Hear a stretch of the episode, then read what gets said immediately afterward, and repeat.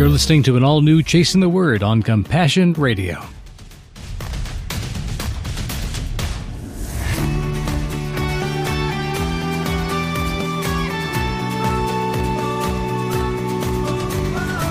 Morning, honey. It's time for us to wrap up on Psalm 19 in this series. Welcome back to the microphone. Thank you. It's good to be here. We've done two programs so far on this psalm, and we're going to wrap up starting at verse 11 today. But as you were mentioning, the way your translation reads, in addition to all these things, mm-hmm. there's something else that the psalmist wants to say. So let's sum up the things that have happened before. We started off Psalm 19 with just giving God glory. Mm-hmm. David just wants us to know that the heavens are talking about God all the time that the moon and the stars are singing his praises. The sun actually dashes across the sky to greet him, to tell about him to the ends of the earth. He says their voices are ringing out. And that was such a beautiful picture to me because I love being outside at night, especially, and seeing the stars and the, the way they're twinkling and the sunset, how it just speaks of his glory. It's such a beautiful picture and a great reminder that nature itself is worshiping God. You put it an interesting way when you started that phrase by saying, David wants to know. I think he does. He observes it first. He sees that it actually is happening. Mm-hmm. So he's in some ways anthropomorphizing the universe. But he's also, I think, hoping that it would continue to be that way. It's one thing to say you observe something. It's another thing to say you believe it will continue to be observable. Mm, I see what you mean. When he's speaking to the universe, he's almost making an appeal. Keep doing what you're doing. If creation itself can keep doing what it's doing, can we not learn from that and choose ourselves to keep glorifying God because he is? So I think he's making an appeal to us. He also describes the sun as a bridegroom that is such a great example for his time in history because the bridegroom made a huge entrance. Now, in our culture, the bride herself is the one who makes the big entrance mm-hmm. with the big white dress or the big bouquet and all of the attendants. But in David's time, it was the bridegroom. The groom himself would come and make a big show of going to get his bride going into the wedding tent, making sure that she was comfortable and had a great response from the crowd. You know, mm-hmm. this is my bride. I'm taking her to this beautiful place and going to honor her.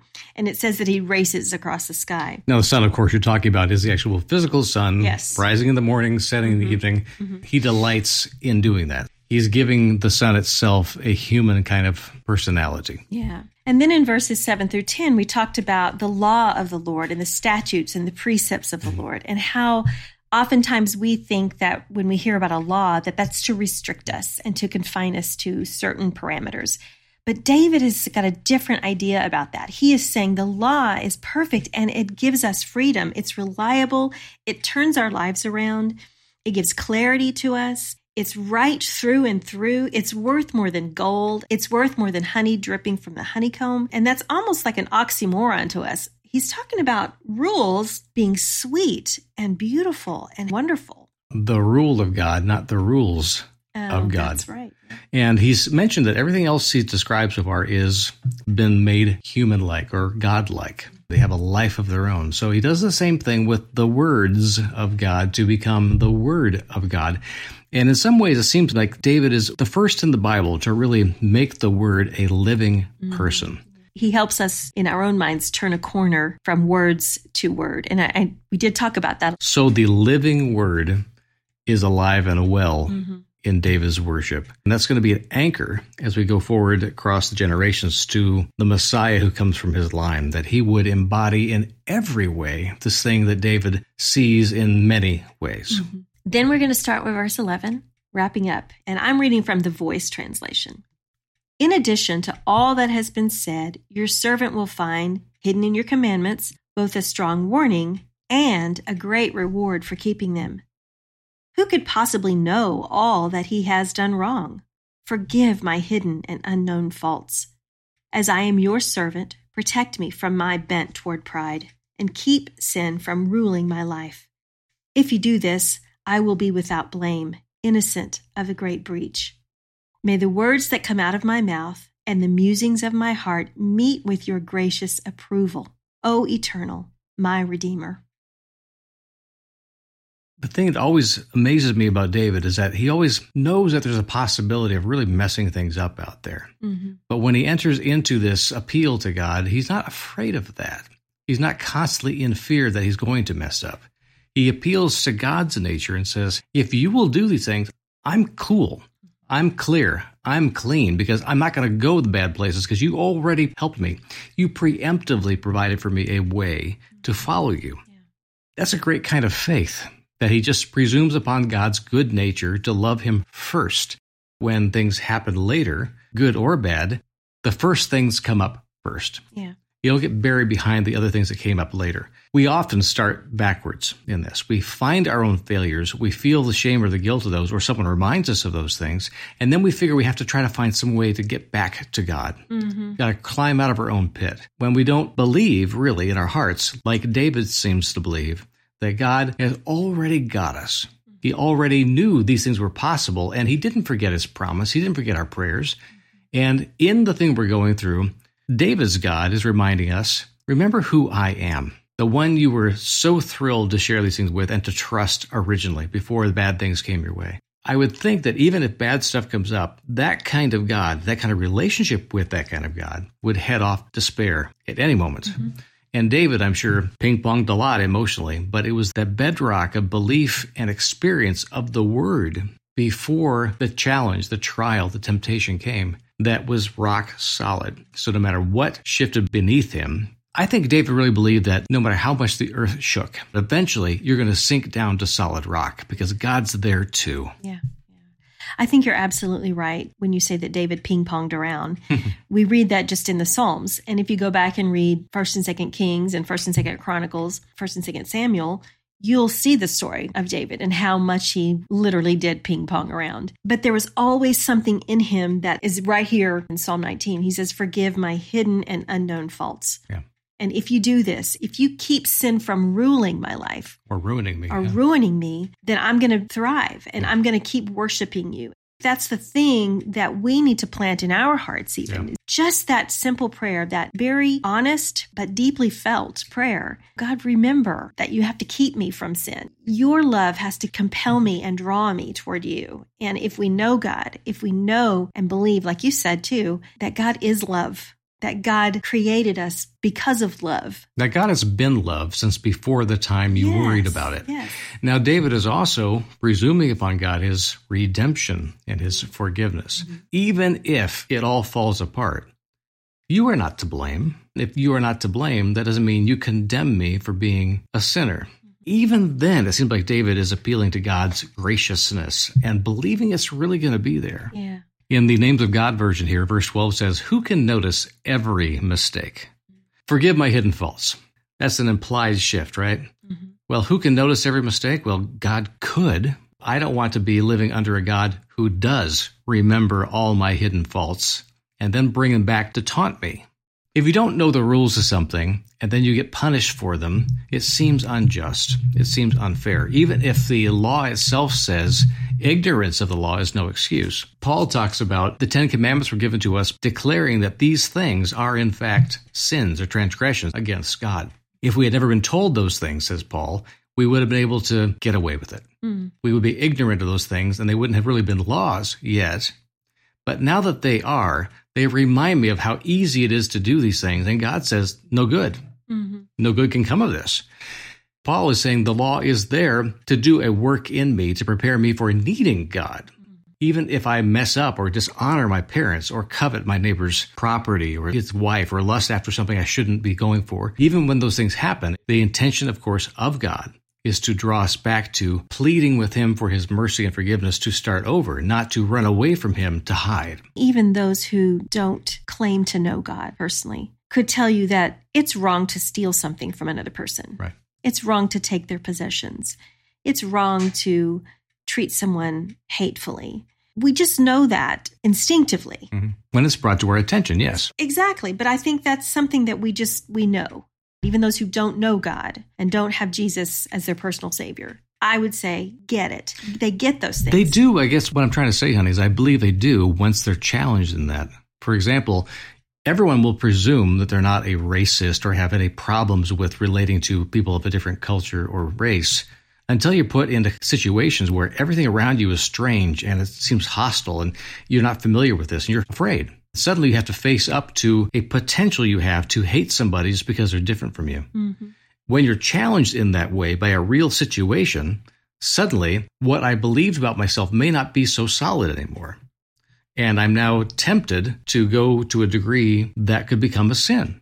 And that, honey, is just kind of a practical application. We talk about other things that are in the Ten Commandments, even to say, I didn't really know what covetousness was until I actually had to face a situation where that was the thing that was happening. I could see it creeping up on me. We all, in our humanness, have a sense of right and wrong. We do. And knowing God helps me to release those things. Mm. To when I have thought, oh man, I really would like to have that girl's purse, mm. or or oh, I think this or that about another person or someone of a different color. Compassion Radio will continue to keep bringing you encouragement from the Word, inspiring stories from the front lines of faith, and awesome opportunities to make a difference for the kingdom around the world. But we need your help right now to continue doing just that. Please take a moment today to consider how you might help us to accomplish our unique media ministry and mission. Remember, friends, Compassion Radio is always a coalition of the willing. Are you willing to help get out God's good news stories of the kingdom really living the gospel in the 21st century? Oh, I hope so. Thank you, friends, for standing with Compassion Radio during these times of great change to our normal life. Of course, there's nothing normal about our situation, but there's also nothing normal about the kind of faith and power we find in Jesus. Just visit our website, compassionradio.com, or call our toll free order line, 1 800 868 2478. And note our new mailing address, which is P.O. Box 77160, Corona, California 92877. Again, that's Box 77160. Corona, California 92877. Reach out to us whatever way works for you. And now, back to our discussion. Knowing God helps me to release those things. When I have thought, oh man, I really would like to have that girl's purse mm. or or oh i think this or that about another person or someone of a different color or i'm uncomfortable or whatever i can look at those things in the light of god's love for me mm-hmm. and know that he's not condemning me for that but he's bringing to light something that needs to change in me and when i have those thoughts or those propensities towards sin in a certain area the holy spirit draws me to the lord to the love of god and says because of what Jesus has done for you, because you've accepted that into your life. You are right with God. You have place there. You already are right. you already are right with God. In another psalm, it says that God isn't keeping score. Hmm. Jeremiah himself says, I'm not going to remember your sins anymore.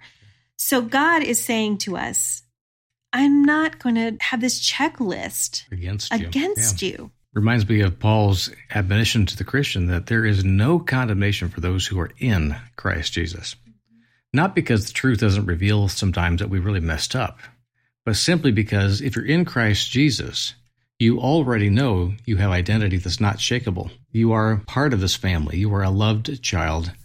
And we're going to work through all this.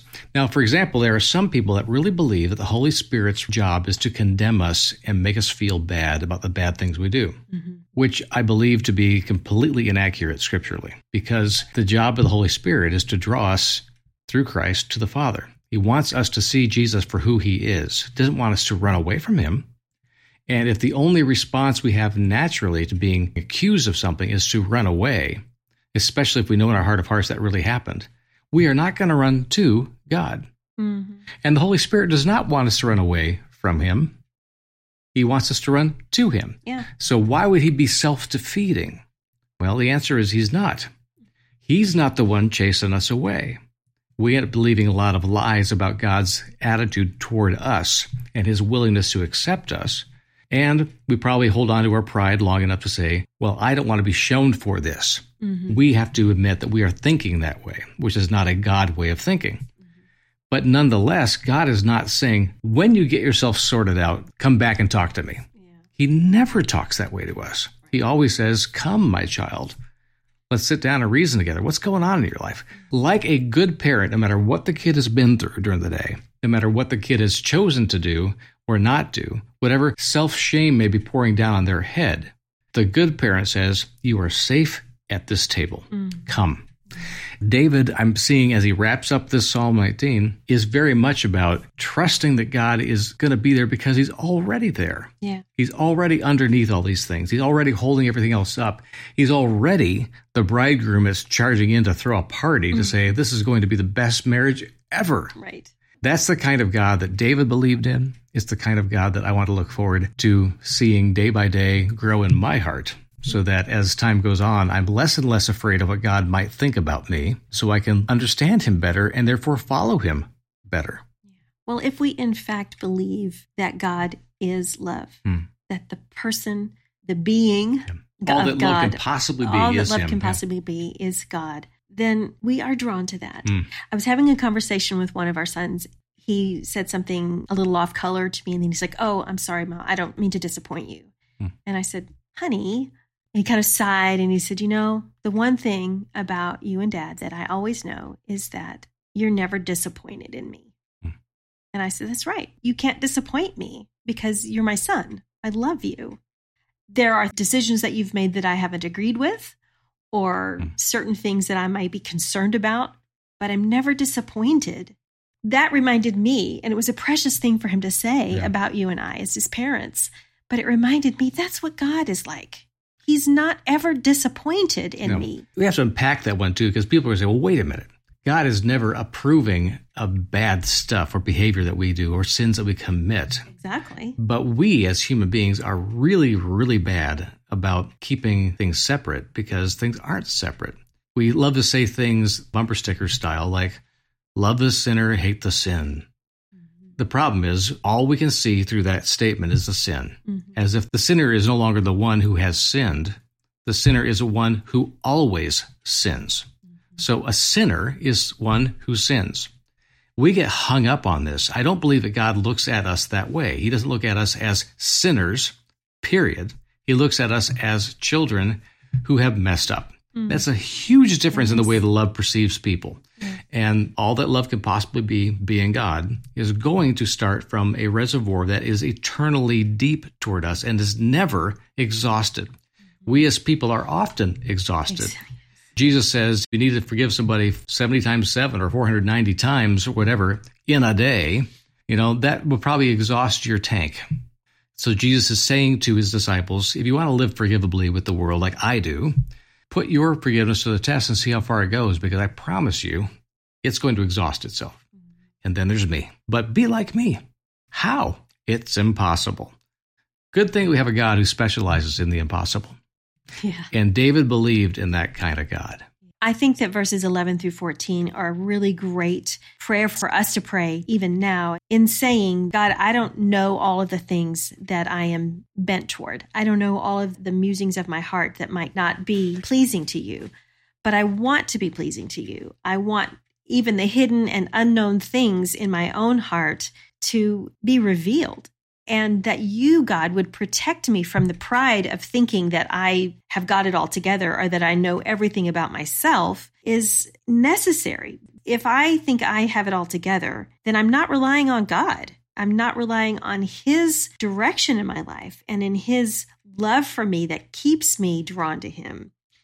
A book I was just reading recently by a man called David Benner says that knowing ourself is ultimately important in our quest to know God. It's a gift to know ourselves.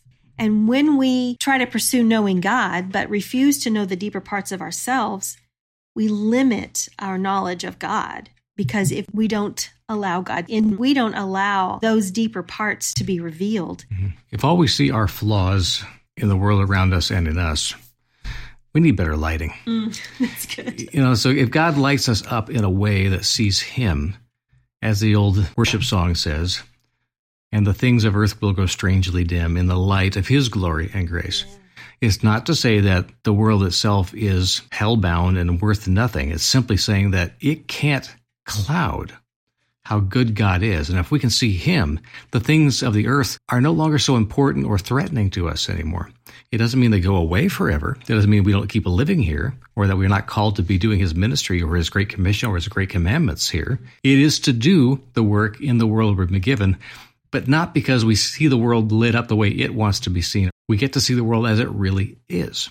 We realize that everything that's good in the creation is good because God baked it in, reflection of his glory. Mm-hmm. But it doesn't mean that the reflected glory is not creative too. We've talked many times about how important it is that we participate with God in making the things of God tangible. And our creativity is a gift because we choose to do things that honor God and make the world a better place that God cannot or chooses to not do. He wants us to. He wants us to think. How would my creativity put in your heart? How would you use it to go do things that build a kingdom, that make life better, that honor me? You choose. And imagine a God who says to his creation, I'm going to put you in charge of this one. I trust you with this. Mm-hmm. In fact, mm-hmm. go invest this, see what you can get out of it. God knows full well what he could get out of it. I don't think it brings him nearly as much glory to do our work for us. It brings him a huge amount of glory and brings other people's attention to him when we do it. When we follow his lead and we become the kind of people that are as creatively light giving, love giving, as he is. Well, I just know how beautiful it is when we have been privileged to see the way our children have been creative. You know, these beautiful human beings that came from us mm. have been launched into the world and have released their creativity on the world. And it's a creative bent that they all have. And it's beautiful to see that. As a parent, I burst with pride with that. And I just know God is the same way with hmm. us. He looks on us and says, I made you to be creative. I instilled this in you, and I'm going to honor that. And I'm going to release you, like you said. And it's, it's, a beautiful thing to be loved by God that way. Yeah. I love it when you. Mm-hmm. I love you because we have all kinds of language to express that connection between how it flowed out of us before you even existed, how it reminds us of how much I loved you then and how much I love you now. And I can't even imagine what it's going to be like to love you tomorrow. Mm-hmm. I love these things about you. Yeah. So God encourages us to speak those things. And I think David took that to heart. Mm-hmm. He makes a big point in his Psalms of glorifying God by writing a poem about how wonderful he is and how he manifests himself in the world, and how he wrapped up this Psalm of 19 with these words May the words of my mouth and the thoughts of my heart be acceptable to you, O Yahweh, my rock, my Goel. When God accepts something, he doesn't just say, Oh, gee, thanks. When God accepts something, it's like, Bring it on. Bring the big sacrifice. Bring everything you got. Let's have a concert, a party, a festival. David sees that every time he approaches God, that God is ready to throw a party. And I think it's very important that we remember that Jesus started his public ministry with the biggest party there is in a community, and that was the grand wedding. He started his ministry to say, This is the kind of God we ought to serve. And this is the kind of God that actually exists, the one that brings the best to the party. That's about all we have time for today on this psalm. I've really enjoyed going through Psalm 19 with you, honey. It's been such a great reminder of just the goodness of God and the amazingness of His creation. I hope you all enjoyed it as well. We'll see you tomorrow for the next Compassion Radio. What but thy grace can for the tempter's heart? Who like thyself? My guide and stay can be through cloud and sunshine,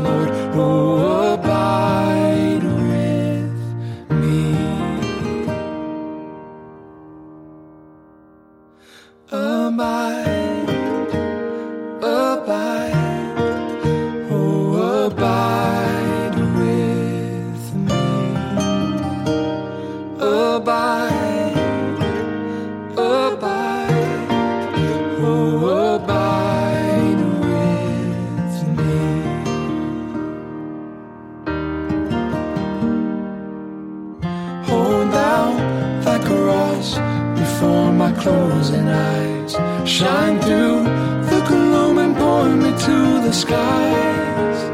Heaven's morning breaks and earth's famous shadows flee. In life and death, oh Lord, abide